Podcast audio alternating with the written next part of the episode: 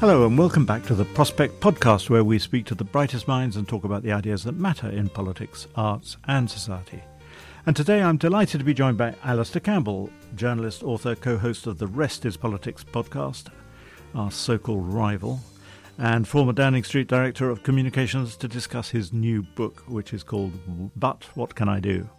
which asks why politics has gone so wrong and what can we do about it. Welcome, Alastair. Thank you. Why has politics gone so wrong? I think populism is a big part of it. Uh, I, am going to interrupt you straight away because I'm really interested in how you define the word populism. I define populism as the separation of the population of any country or any demographic into an elite and the so called pure people. And the populist politician despite most of them being elitists, be that Trump, Johnson, Farage, Rees-Mogg, whoever, exploit that separation by seeking and purporting to represent the people against the elite. And then populism is fed by something called polarization, the second P, which seeks to divide and then seeks to create and exploit problems as opposed to address problems. And then the third P, which I think is a long, a big part of where we've gone wrong, is post-truth. Now, there's always been robust debate in politics, but I think on both sides of the Atlantic now, we have the normalisation of the acceptance of lying in politics, which has just been a massive change. And I think here in America it was mainly Trump, here it was mainly Brexit and Johnson. And what it's led to is, well, a government, if you think that we've now had 13 years of Conservative government, I can't think of a single thing that's improved in this country as a result of them being in power. Literally not a single thing. Gay marriage under Cameron, you could, I guess you could say, but everything feels like it's gone backwards. And yet here they are asking for another five years, which will take them to 19 years. And at the same time, people are not, I think Labour is well ahead in the polls. Hopefully, will win the next election, but it's not a done deal. And I think the reason for that is a lot of people are just turning away from it.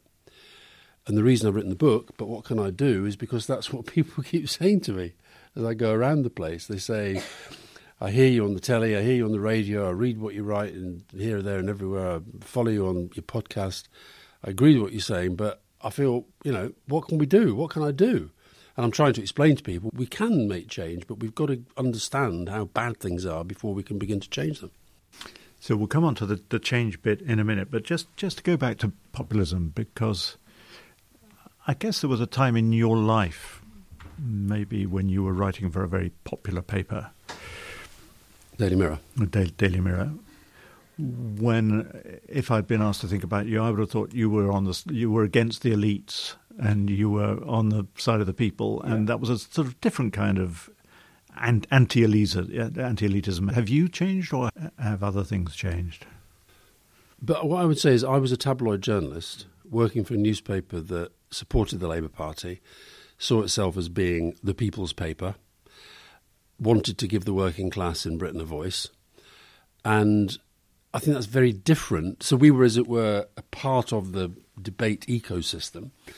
I think that's very different to being a politician who is standing for office, standing to run the country, and gets there through a very long track record of being a liar and being a populist, by which I don't mean somebody who wants to become popular, but by somebody who seeks to say that problem over there either isn't really a problem or it's a problem I'm going to exploit it, or it's a problem, by the way, if you vote for me, I'm going to solve that problem for you you don't need to worry about it.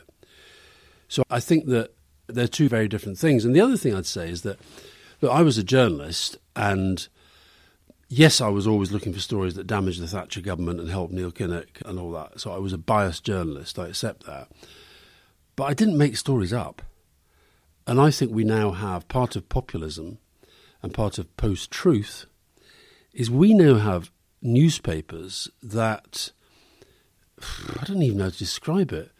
One of the reasons this government continues to get away with murder is because the papers, with some exceptions, let them. don't cover stuff that's really important, don't really stick with scandals. Just imagine if the Michelle Mone story of the vast sums of public money given to somebody who clearly didn't know how to deliver the PPE that, for which she was being paid. Imagine if that had happened under a Labour government. Imagine if 37 billion on test track and trace. Imagine if that had happened under a Labour government. We imagine just a tiny one, a trivial one last week. Liz Truss, the missing bathrobes from Chevening, this Grace and Favour residence. Imagine if that had been Cherie. We'd still be talking about it. So I think that look, I'm not pretending that I was a you know Pulitzer Prize winning journalist, but I think we did have standards that seem to me to been eroded. Just unpack the word elites to me, because again, if we go back to that period, well, I'd like you to say who you thought the elites were, because there's obviously this Matthew Goodwin book, which has been much promoted re- recently, which defines the elites in a completely different way. I mean, you, you and I would be part of the elite class that he's that he thinks is now running Britain. Yeah, I wish, I wish we were. Pauses for a chuckle. Um, but but who were the elites then, and who do you think of as the elites now? Well, some of them are the same. I would put the royal family as part of the elite. The House of people who are in the House of Lords by dint of birth are part of the elite. The you know people of vast wealth are in the elite. I think that the me- media figures that I talk about have become more of a part of the elite because of the fact that Johnson was a journalist, Michael Gove was a journalist, the media owners like Murdoch and editors like Dacre, they're part of the elite. I guess that back then it maybe meant more, you you talk about perhaps the judiciary would be part of the elite. I guess that was more the establishment. And I think there's nonsense, honestly, there's nonsense about. I read some utter garbage about apparently me, Gary Lineker, Emily Maitlis, a couple of other people, Carol Vorderman. We were running the country. I mean, it's just what these what these people on the so-called intellectual right have got. They don't really have a what I would call a, a real a serious political agenda. And if you're a supporter of this government, they haven't really got a record they can defend. They haven't really got a plan for the future. So they create all this absolute bollocks that becomes the thing that they talk about. So woke, I've got a passage in the book about woke. You know, if you're a lefty lawyer, you're woke. If you're a if you're a Marcus Rashford, and you campaign that for kids to get food in schools, that's woke. If you if you kneel down, if you take the knee at a football match, you're woke. If you clap it, you're woke. It's just utter nonsense. And it's because they haven't really got a kind of philosophical political agenda on the go. That's what they're left with.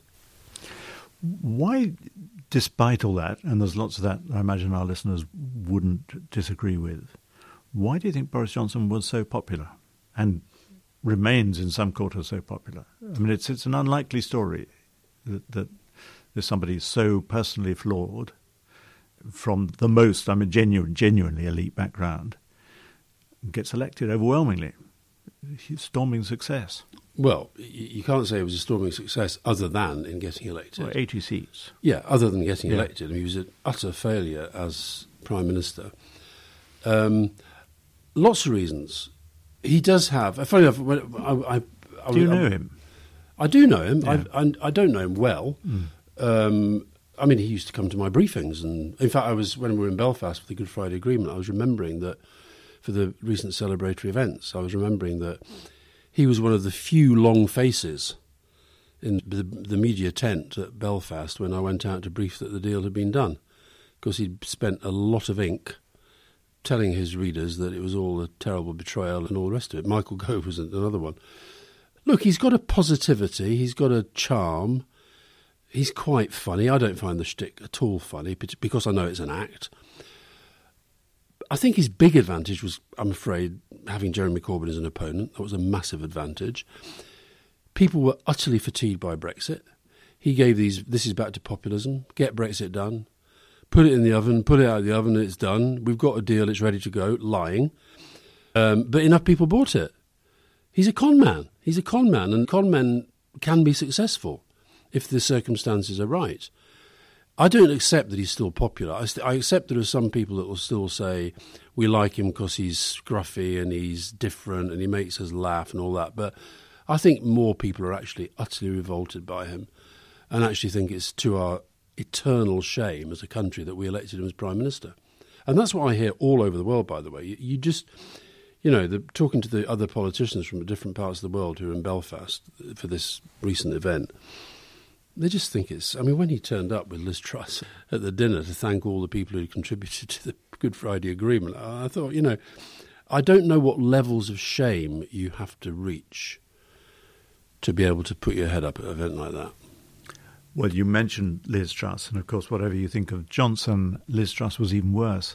So, this, I mean, as we're beginning the conversation by saying, why has politics gone so wrong? How is it that a country ends up with Liz Truss as Prime Minister? I mean, that still baffles me. It must baffle many people. I think it does baffle people, but it's because the Conservative Party elected her. And part of polarisation is that as politics has gone to the extremes, and as both the main parties really have failed to maintain themselves as mass membership parties, it means that they're being elected by ever fewer people of ever more extreme views, a lot of whom see politics really either as part of their social life or as a bit of a game. So I, I think that look, anybody who elected, anybody who voted for Liz Truss to be prime minister, especially as these were people like you talked to MPs, I talked to MPs, people voted for her who I've heard saying the most terrible things about what sort of person she is, what she believes, what sort of sort of levels of incompetence, and particularly to do it after Boris Johnson.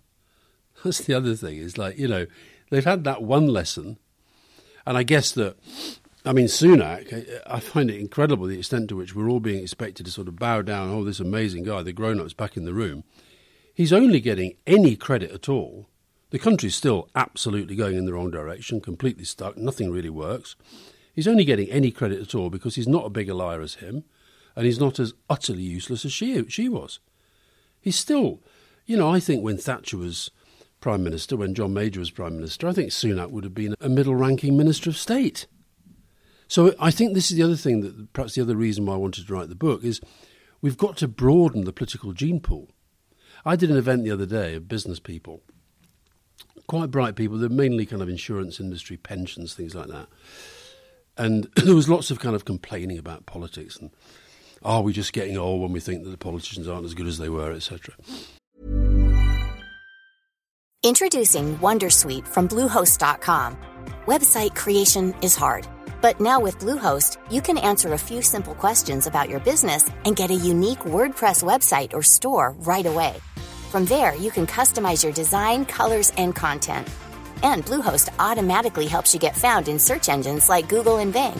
From step-by-step guidance to suggested plugins, Bluehost makes WordPress wonderful for everyone.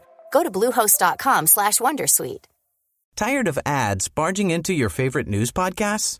Good news. Ad-free listening is available on Amazon Music for all the music plus top podcasts included with your Prime membership.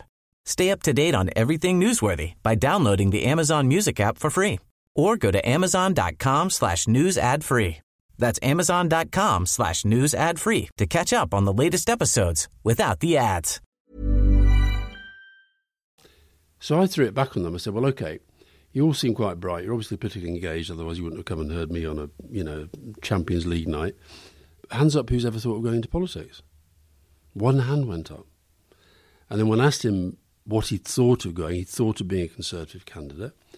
I said, "Why didn't you pursue it?" He said, "Because I just thought that I'd lose my life." And I think a lot of people think that. I think they think politics is horrible.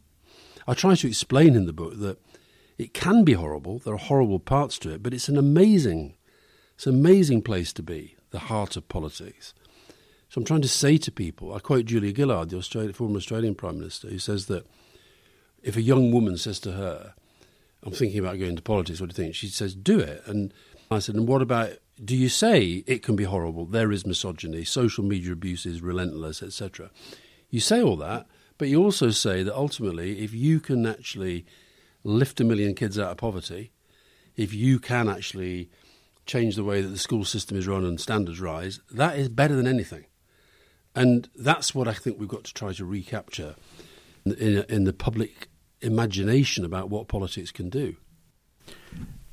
I'll come back to that in a second, but I just want to talk about the gene pool of people who are in politics or who are able to have a chance of getting into politics.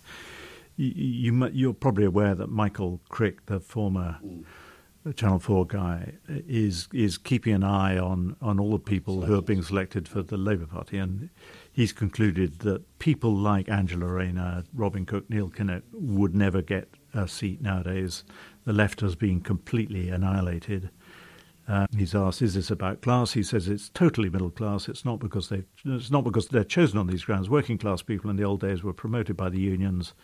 A lot of people can't afford the whole process of spending weeks in a seat or months there. In some cases, the left has been utterly annihilated. Do you recognise that as a description of what the Labour Party is now doing in terms of its election? And that must be a bit depressing, counted to the tone of your book, which is encouraging people to go in. I've followed Michael's stuff, and, and obviously I know some of the candidates that have been accepted. I know some of the candidates that that have failed to get accepted, and I think it's a bit too simplified. I think there's definitely the case, definitely the case that Keir Starmer and the leadership of the Labour Party is trying to think about what a parliamentary Labour Party in government might look like, and is not surprisingly thinking, particularly as even to get a majority of one is such a big swing that you don't necessarily want 50 to 100 MPs who are kind of, you know, instinctively going to be offside most of the time. So I get that. I think there will be some working class voices coming through, but I, I think that politics, that both of the main parties have the point about time and money is incredibly important. So I write about my nephew in there who is a, he's now the leader of a council, but he's been involved in Labour Party politics for as long as I can remember. And he makes the point that for young people trying to get into, say, an organisation like the Labour Party, because the 65 plus people have got more time on their hands, they give more time to the Labour Party. And it means that when a young person goes in and tries to do it differently, they're outnumbered. And you have people who basically say, well, we've never done it like that. Or are we, you're young, you go away and do all the social media digital stuff because we don't really understand that. What they're not really doing is saying our politics is moribund, the parties aren't connecting with the communities in the way that they used to. We need to find a way of using these young people properly. So I see it less as a class thing, as more of a kind of time and age thing that I think is maybe making that process more difficult. I still think that you mentioned Angela Rayner, Robin Cook, Neil Kinnock. I'd be very surprised if people of that level of obvious political strength and personality strength would fail to get into through selections. Even, But all of them, by the way, had to try pretty hard. That's the that is the amazing the kind of paradox of what I'm saying in this book is the gene pool is very narrow, but you're still finding more people who want to be MPs, and you're still finding a lot of people who, you know, will make it and will become MPs, but at the same time there's a kind of I, I hate generalising like this, but there's a bit of a kind of caricature developing about what an MP is in general. And I, you know, when when when you were editing the Guardian and I was kind of covering politics for the Mirror and stuff, I mean, I used to love getting, you know, the, you'd, you'd hear the, the the announcer going and it'd say Dennis Skinner or John Biffen, uh, Charles Kennedy. There were there were all sorts of different people whose names would come up, and you think, whatever the debate is, it's going to be worth hearing them. And I think now I sometimes get the blame for this that politicians feel a bit too polished and a bit too packaged and what have you. And definitely that we've got to break out of that. We've got to have politicians who are just able to connect and for people to look at them and think that's you know that my voice is in there somewhere. And I think that that too many of them I think we're losing the educative piece of political leadership as well. You know, there's so much I talk about some of the issues in the book that barely get covered in the political debate. You know, this whole AI thing at the moment. I don't know. You've, on the one hand, people are saying it's going to destroy humanity. On the other hand, the, people are saying it's going to save healthcare around the world. I don't know what the truth is. I know I can watch all the experts, the people who are involved in it. I think, well, they've got a bit of vested interest. They're, but you actually need that's where you need politicians to give leadership.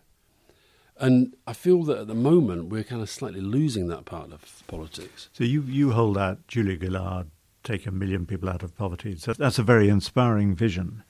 But isn't the criticism of politics at the moment that whether you look at Sunak or whether you look at Starmer, actually no one's talking that big. No one. It's all pretty small scale because there's a sense that it's almost impossible to do anything in politics any longer.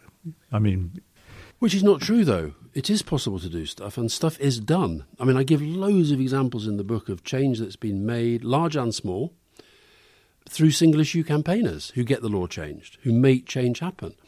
So stuff can get done. Where I completely agree, you see, if you if you look back at what we did, and I try not to do the rose tinted spectacles because it was bloody hard and it wasn't always very much fun and all that. But we so, you know, the five pledges that we had in 1997, they're actually quite small, they're quite limiting. But what we had was this bigger message above it all, which was that we have to modernise the country, we have to modernise our politics, our institutions, our public services, the way that we had a big message. And then you can have these smaller things. But at the moment, I feel either, I, if I were to say to Rishi Sunak, what are you actually trying to do with the country?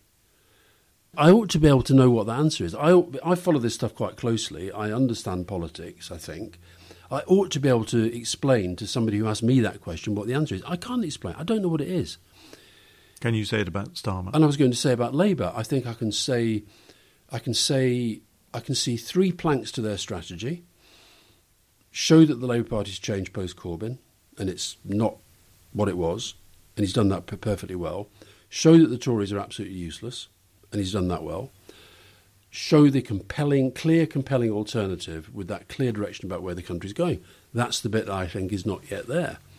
And that's got to be there. It's not enough. Look, the Tories are so bad, hopefully the country will just say they've got to go and they're out. But you can never, ever, ever take that for granted. There are some people who look at Starmer and feel he's been trapped in a what I would I'll use Blairite as a shorthand, a Blairite orthodoxy that you only win elections from the centre, and you've got to show that you can be trusted with the money. So he's being very fiscally prudent. He's not making any promises, and it's all a bit dull, isn't it? I don't think it's a Blairite orthodoxy, but I think it's uh, look. I think it's caution. I think there's a caution to it, and there's this there's clearly this debate going. We talk about this on the podcast the whole time. You, you got the Ming Vase people who think you you know we're, we have got this Ming Vase, we're way ahead in the polls. People hate the Tories, and let's just carry the Ming Vase and be very very careful. Let's not drop it. And then you've got other people, and I would be with them, that say it's never enough for the other side to be hopeless. You've got to give them clear, compelling reasons to sh- to make the shift. Now, I think he's given some in terms of character.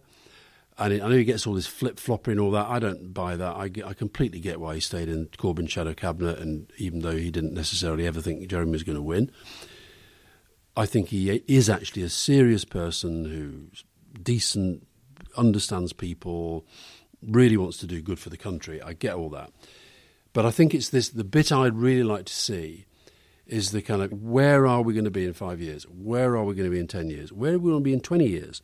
That sense of where do we go as a country? And of course, the big elephant in the room, I'm afraid, in this is the, the whole kind of post Brexit Brexomerta.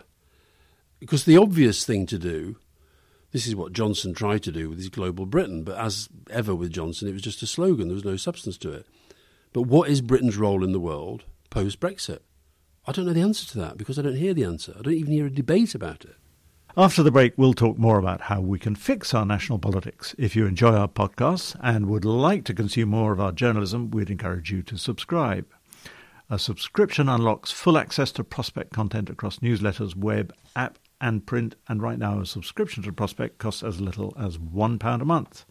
Visit Prospect Magazine, all one word, .co.uk and subscribe now. Head over to Hulu this March, where our new shows and movies will keep you streaming all month long. Catch the award winning movie Poor Things, starring Emma Stone, Mark Ruffalo, and Willem Dafoe. Check out the new documentary, Freaknik The Wildest Party Never Told, about the iconic Atlanta Street Party. And don't miss FX's Shogun, a reimagining of the epic tale starring Anna Sawai. So, what are you waiting for? Go stream something new on Hulu. As a person with a very deep voice, I'm hired all the time for advertising campaigns. But a deep voice doesn't sell B2B, and advertising on the wrong platform doesn't sell B2B either. That's why, if you're a B2B marketer, you should use LinkedIn ads. LinkedIn has the targeting capabilities to help you reach the world's largest professional audience. That's right, over 70 million decision makers all in one place. All the big wigs, then medium wigs, also small wigs who are on the path to becoming big wigs. Okay, that's enough about wigs. LinkedIn ads allows you to focus on getting your B2B message to the right people. So, does that mean you should use ads on LinkedIn instead of hiring me, the man with the deepest voice in the world? Yes. Yes, it does. Get started today and see why LinkedIn is the place to be to be. We'll even give you a $100 credit on your next campaign. Go to linkedin.com slash results to claim your credit. That's linkedin.com slash results. Terms and conditions apply. Hey, I'm Ryan Reynolds. At Mint Mobile, we like to do the opposite of what Big Wireless does. They charge you a lot, we charge you a little. So naturally, when they announced they'd be raising their prices due to inflation, we decided to deflate our prices due to not hating you. That's right. We're cutting the price of Mint Unlimited from $30 a month to just $15 a month. Give it a try at mintmobile.com slash switch. $45 upfront for three months plus taxes and fees. Promo for new customers for limited time. Unlimited more than 40 gigabytes per month. Slows. Full terms at mintmobile.com. So you're, you're, you know exactly how the British press works and what the media ecosystem is like in this country.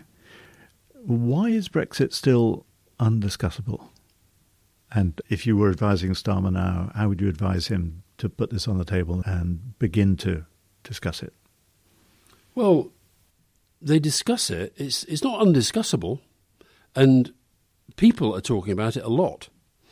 I was Fiona and I were driving through across the channel the other day, and uh, the uh, we'd given our passports in at the at the the British side, and the guy doing it recognised me, and the, the, there was a woman in the next booth, and he said, "Hey, look who it is." He said, "Look at it. Do you want to talk to him?" And I could tell it was basically she was a Brexiteer, and. Uh, and she said, "Oh, do you know, it's the worst thing I've ever done in my life. I don't know why I did it. I don't know why I did it. I see every day. I see the consequences. It's an absolute disaster. I get that. People are talking about it. Small businesses, farmers, fishermen, students, the French kids who are getting turned away because they've got the wrong identity card. I mean, it's just the whole thing is just wretched and awful. And I think why isn't it not being discussed at the political level? The Conservatives, because they're perpetuating the myth that it's all going fine and they don't want to admit it's a catastrophe. And Labour, because they don't want the next election to be about Brexit, for reasons I understand, because the country is sick to death of hearing about it. But if they're going to have this future, this future piece about what sort of country we're going to be, they're going to have to address the questions about how we rebuild our, and repair our relations with the rest of the European Union. So they don't even have to say we're going back in the European Union. I completely get that. But the stuff that's been broken has got to be fixed. So they have to start talking about that. But you know they would be slaughtered by the press for well, doing so that. what? They're going to get slaughtered by the press Well, anyway. yeah. I mean, They're going to get slaughtered by the press because that's what they do. They'll find something. Sir Softy at the moment, that's the line they're trying at the mm, moment. Mm. They're going to get slaughtered by the press. The public, also, I think the press are way less important. That's what I was going to get. I mean, you, you say in the book you think that the power of the, the Mail and the other papers like that is waning. Well, it's still there because you only have power if people give you power. So if you're the if you're the prime minister, you've been given that power. Okay. If I say if if we if people keep saying the Daily Mail has an immense power in the country, it has that power because that's what people think.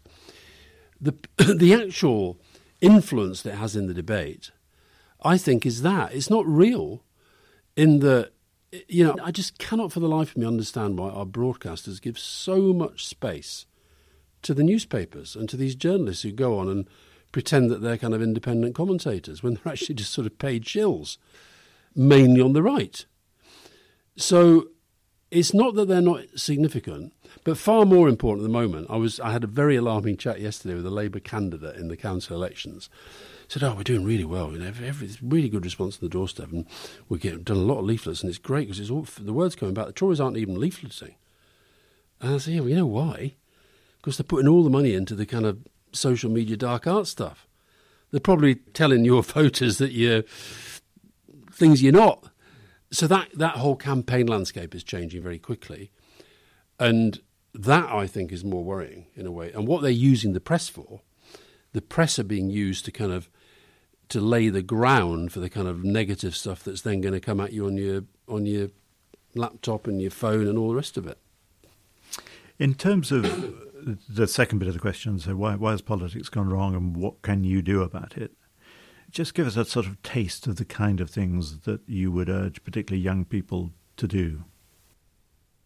I think the most important thing to do is for them to decide that they want to do something, to decide that they really do care about causes. So I, you know, I don't say in this book, by the way, I think it'd be really great if everybody thought about being a Labour MP. I'd love it. I, I had I have this sort of idle fantasy that somebody very young reads this book, and on the day that I die, the then Prime Minister of the day says this is the book that made me think about going into politics. I'd love it if that happened, but that's not what it, what I'd really want is for people to think I've got to stop just moaning.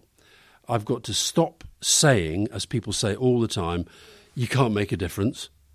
I quote loads of people from the well-known like Greta Thunberg to the less well-known who like Gina Martin who single-handedly changed the law on that upskirting thing because of something that happened to her. Now, it's a they're one-offs in a way. My daughter, who got involved in that whole period poverty campaign, you know, you can make change. So it's basically saying, decide what time you have, what energy you have, what commitment you have, and do it. And it's understanding that activism, the word is act. It's not tweet, it's act. And I think there's a real look, I'm as bad as anybody at thinking, you know, tweeting away my anger and my passion and all that stuff. But ultimately, that is not how you make change. It can help, but you have to act. And so I do think if you look, the other thing I try to say to people is like, you know, you mentioned Keir Starmer, and I know loads of people desperately want Labour to win, and they'll say, mm, yeah, but he's not Tony Blair, or mm, he's not Barack Obama. Well, no, he's not. But he's the leader of the Labour Party, and if you think the Labour Party is best placed to represent you and take this country in the right direction, join it. And if you think the same of the Tories, join that. But get involved, get engaged. Young people in particular, why do politicians focus so much on older people? Because they vote. So young people who say, "Oh, it doesn't make. What's the point of voting? They don't listen to us." Well, one of the reasons they don't listen to you is because you don't vote. So if you want a voice, you have to decide to get heard. And then I think it's, uh, you know, I, I, try to advise people about how to look after themselves in politics, how to how to build, develop a campaign, what is a strategy, how do you build a team, and try to persuade them as well that it can actually it can actually be really enjoyable doing it. But I think the, the short answer to the question, when I was writing the book, I, I had a number of kind of images of people that I'm hoping would read it and go for it. So some of them I've already described, the people who are really angry and really upset and want, want it to change. And I just think, put the anger to one side and think, right, very calmly, what is the best thing I can do in my time? And there is so much out there that is good that's going on. There are great campaigns going on. There are people making change. There are people that know how to put pressure on politicians to get stuff done. Get involved with them, get engaged with them. I also write about journalism, by the way, as a, as a way of, of doing this. You know, I, I've got a lot of criticisms of the modern media, but, you know, we need good journalism more, more than we ever needed it. So that's a way of changing the world as well. But you have to decide, you have to decide the limits of your own time, energy, and how much you care. And then I think, you know, stand for things. If you want to be a student, I mean, I, I, never got involved in student politics, but I think that you talk to most student unions now, they really struggle to fill all the sort of posts. Get involved, pick them. There will be some people who say it's a bit rich coming from you that, that before the Iraq War, a million people did take to the streets and yeah. did protest. Yeah, I get that. And no one listened. What do you say to that? Well, I understand why people did listen. In that, I mean, I can remember that day vividly, and I can remember having the dis- discussion about it. That was the point at which I, I remember saying to Tony Blair, "I looked, Tony, imagine if this is the only thing you ever get remembered for. Is it really worth it?" I was I wasn't necessarily giving my view. I was just testing his, and and and he, I can, he, I'll never forget this. He said, "Look, it's always worth doing what you think is the right thing to do," and I don't have to decide whether to go on a march. I don't have to decide whether to express a view in an opinion poll. I've got to make the decision. And you, he weighed it all up. And I get, I do understand why people say, oh God, there's the guy who was selling the case for war in Iraq, which turned out to be a load of nonsense because they didn't find the weapons of mass destruction. I understand that. I can defend everything that I said and did at the time, but I do understand why people say but, that. But can you think of an example, having been on the inside and seen protest on the outside, can you think of an example of successful protest where your government changed its mind as a result of the activism of people on the outside? Well, it's probably one that you won't like very much, but I think we probably went soft on some of the the countryside alliance. I think we're a very powerful protesting force. No, I think protest does have an effect. I really do, and, and I worry about the extent to which it's being curbed at the moment. I mean, this this thing about here we're talking just ahead of the of the coronation. This thing, the Met Police putting a thing out today saying you know there will be there will be no tolerance of anybody who seeks to undermine the celebration or whatever it was. I just thought, oh, is that the world we're in now? But no, that I think you don't underestimate on the protest front yes, governments, particularly governments like with a big majority, can get things through, but don't imagine that if you are raising your voice that it's not being weighed up within the debate. What I think often happens with people who protest against things, if things if things don't end up as their protest is demanding, then they assume that they're not even heard. I think they are heard. I think they are heard. I think the fact that you know that that guy, we're just a stone's throw from Westminster. That guy Steve Bray, who is there every day, anti-Brexit guy, calling out the Tories and what have you. He's had an effect on the debate. In what way? I just think he has. I think he's had an effect on the debate by getting under their skin. I think he's had an effect on the debate by being one of those people who is making clear, as I'm making clear with this book, we're not going away in terms of calling out the lies and the crimes that were committed on Brexit. We're not going away in terms of calling out the disaster that it's been for the country. And that, over time, that can have an effect.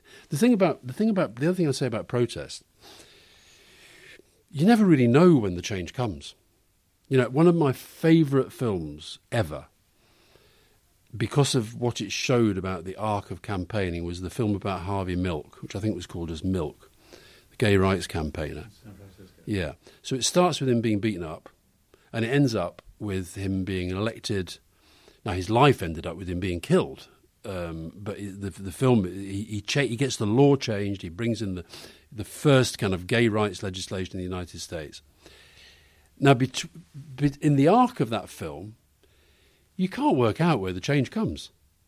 The change doesn't come with the passing of the legislation. It's, that's a response to the to the change. And so uh, uh, I'll, give you another one that, that might resonate with you because you and I were sort of in newspapers roughly the same time. I used to, so I used to sit in the Daily Mirror, chain smoking as a lot of other journalists did, and regularly tossing into the bin press releases from Ash, the campaign, the organisation that was trying to bring in legislation against tobacco. Okay, and all these stories about the power of the tobacco lobby and all the MPs they were buying and all this sort of stuff. And we just, you know, smoke carrying. Now, look here, here we are, we're in a room. If we'd been in this room 30 years ago, if you and I wanted to smoke, we'd have smoked. Now, where did that change come? You can say, well, it came when we did the legislation. But we did the legislation after decades of people fighting for change. So I think you can point to lots of changes that ultimately, most big changes have always had protest at their heart. The the book, as far as I can see, is advocates fairly mainstream campaigning. Yeah. Where, where are you on the kind of tactics being used by Extinction Rebellion or Stop Just Stop Oil? where people are going much further and um, are really, really, being very controversial in the, the tactics they're using. Mm. Is that justified? I think it can be. I think it, it, I think part of um, campaigning, particularly at a time when the government is bringing legislation to make that kind of thing more difficult, I think it's going to probably provoke more of it. I don't know. But again, you go back to you go back to some of the great campaigns on women's rights, and you know we had that thing at the Grand National recently. Well, you know, one of the most famous protests of all time was, you know, the women's rights, people, the women's votes for women, people jumping in front of horses. So I think it has a place. I think you've always got to be very, very careful about it. And, and you're right to say that. I, I think I think for me to come along age 65 and say what we should be doing is gluing ourselves to to railings, having in government very much frowned upon that kind of thing, I think would would would sound a bit odd. But I I do think that, and and the other thing I'd say about this is that the the media debate on this is so important because the reason that people sometimes get driven to extremes and to do the stuff that really provokes people in protest is because the case that they're trying to make never gets heard. Because of the media we have. Yeah. Yeah. Yeah. Talk, talk, talking of media, I mean, your your podcast that you do with Rory Stewart has been a, a, a smash hit. Is it still number one? I would yeah. sincerely hope so. It was the last time I checked, an hour ago. Is that a sort of? Uh, I, I, mean, I've, I've, heard you talking about the origins of it. It feels as though you sort of stumbled into it by accident rather than came in with a sort of manifesto. But uh, has it worked out as a sort of example of anti-polarization that we've got two figures who who were really I don't know if you how well you knew him beforehand, but you came from very different backgrounds, and yet one of the charms of the is seeing you what you agree on as as much as or disagreeing as, uh, well. Is is that how you see it developing as, an, as an yeah, example? I think so. I mean, interestingly, it, so I started writing the book. I think one of the impulses for writing the book I accept that I'm a very combative, very tribal, can Polar- be polarizing, can be aggressive, can be very polarizing. I accept that, and I think in confronting some of the arguments in the book, I've acknowledged that in the book that you know I, even today, if I find myself if I'm arguing with somebody about Brexit, I can feel myself getting very emotional very quickly, and I have to try and you know I can lose my temper and it's not very sensible. You don't necessarily. And I write in the, I write a chapter on the people. It's, it's slightly PTSD in this building because this is where we used to have the people's vote meetings. I, I didn't. Do you know that? So you, you're in this amazing building with. So we used to come in here and and I make the point in the book that we. It was an amazing campaign. We almost pulled it off, but one of the problems was that we were polarizing. We did polarize. I discovered too late to do anything about it, that our social media team were putting filters to stop any advertising to save us money going to anybody who had a degree. Oh no, sorry, didn't have a degree. Yeah, liked Piers Morgan and like and watched Top Gear. Exactly the sort of people we should have been trying to win over. So we were polarizing, and so what the podcast does we have this motto: try to agree, dis- uh, try to disagree agreeably.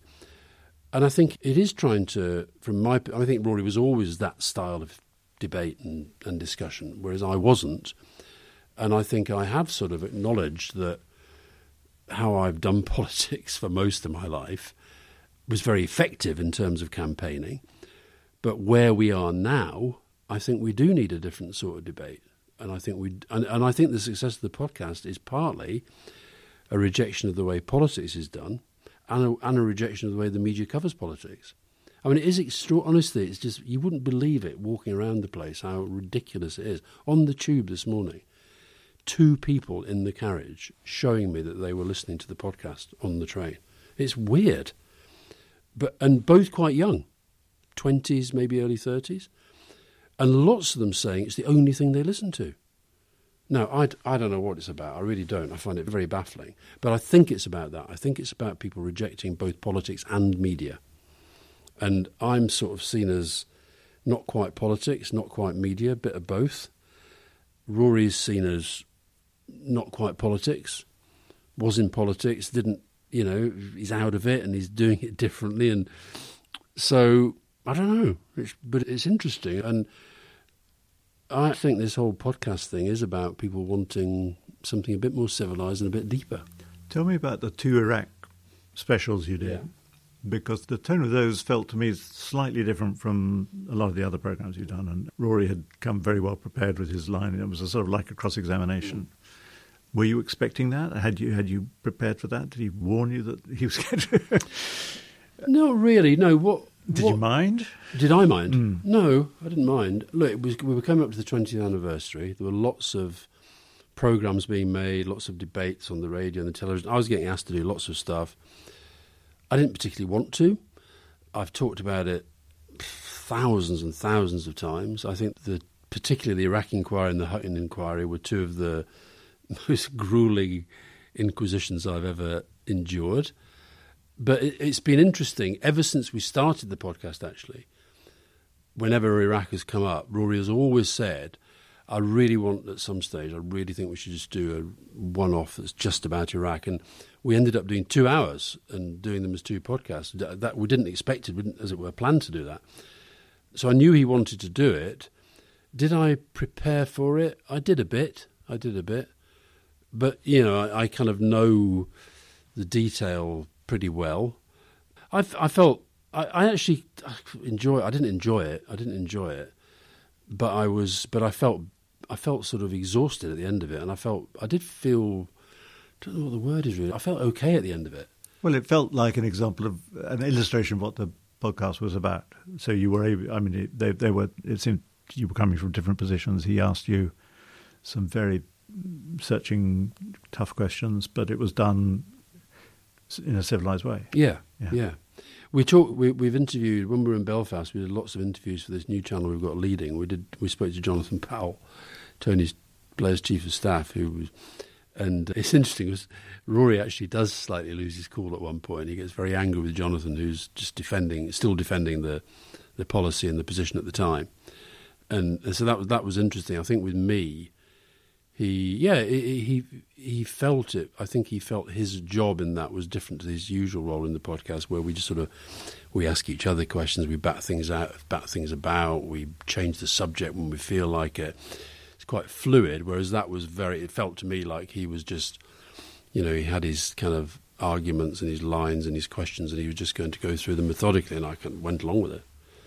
Talking of podcasts, you recently did one with Jon Snow, and Jon Snow at one point asked you whether there were any circumstances in which you could imagine helping out Labour in the next campaign, and there was a, an immensely long pause. I've, I've never seen you so lost for words, um, which suggested to me that this is a thought that has crossed your mind. Yeah, it's sort of a, it's a difficult one because I look I, I s- as it happens I saw Keir Starmer last night um, socially, and I, I think it's like when does this thing? If I, you know, I see Pat McFadden a lot. I spoke the other day to Peter Kyle. I saw Rachel Reeves recently. The old band getting together. Well, it's not really because I'm not sort of sitting there saying, I don't see it as kind of advising. I see it as, you know, them picking the, my brains and me maybe picking their brains a bit for. No, but know. there was a definite pause about whether you would get involved actually in a more formal sense. I don't think I will. I don't think I will. I mean, you're not even a Labour Party member at the moment, are you? No, no. But they treat me like I still am, but I'm not. No.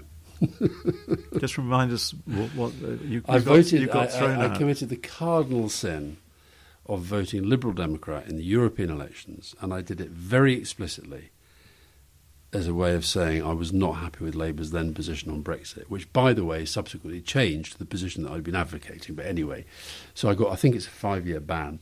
It's been intimated to me that I'd be very welcome back. Do you have to apply? I'd have to apply. Yeah. And and you, is, it pride holding No, you back? no, no, no, no. No, I'm actually just. I don't think it. To me, you know, I, I'm very, very Labour. I'm, you know, as Rory keeps telling me, I'm very tribally Labour, and I really want Keir to win.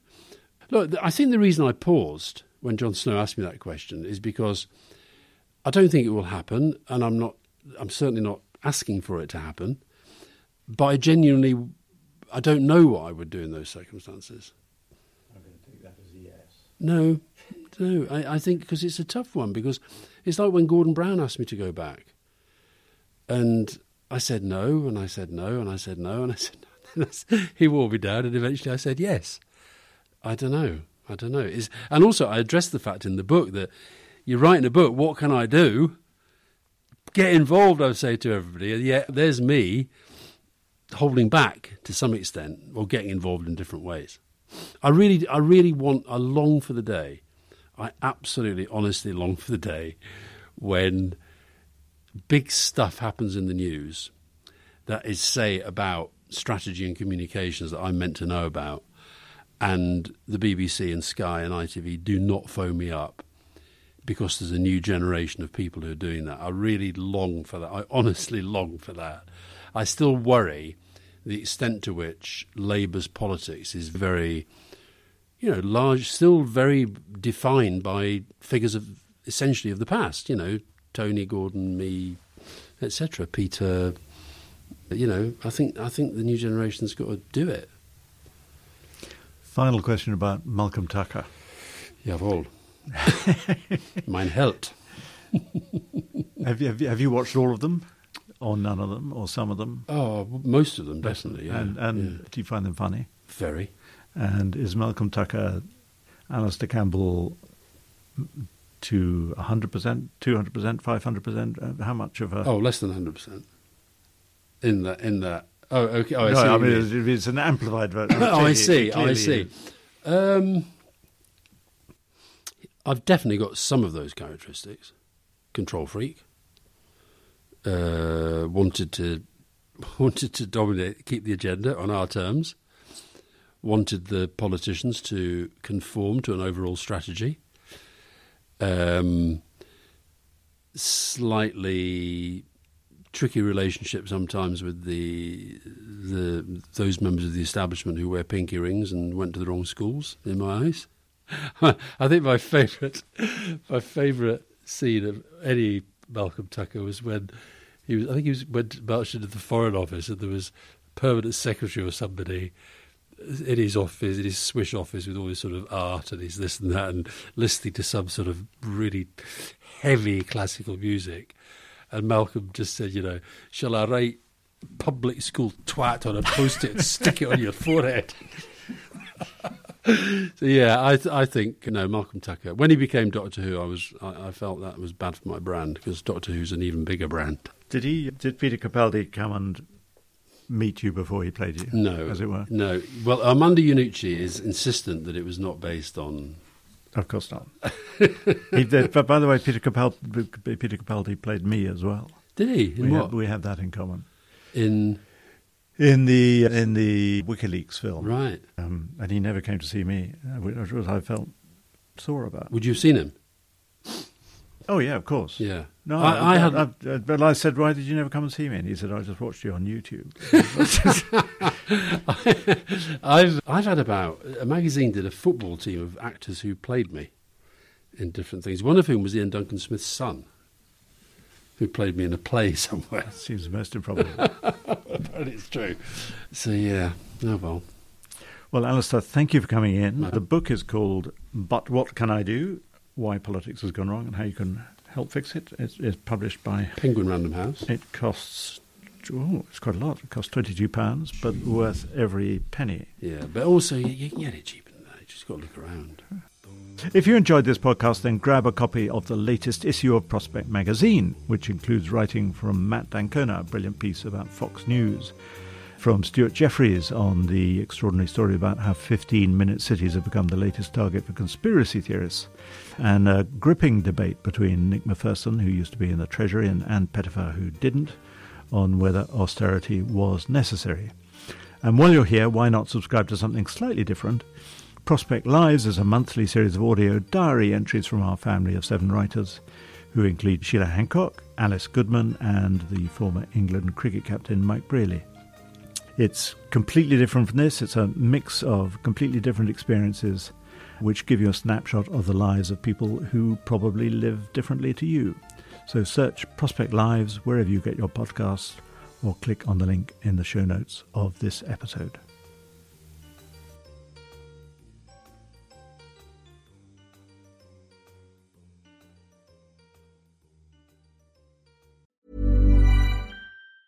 Tired of ads barging into your favorite news podcasts?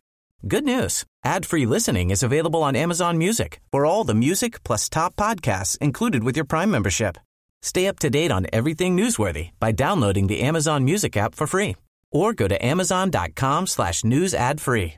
That's amazon.com slash news ad free to catch up on the latest episodes without the ads.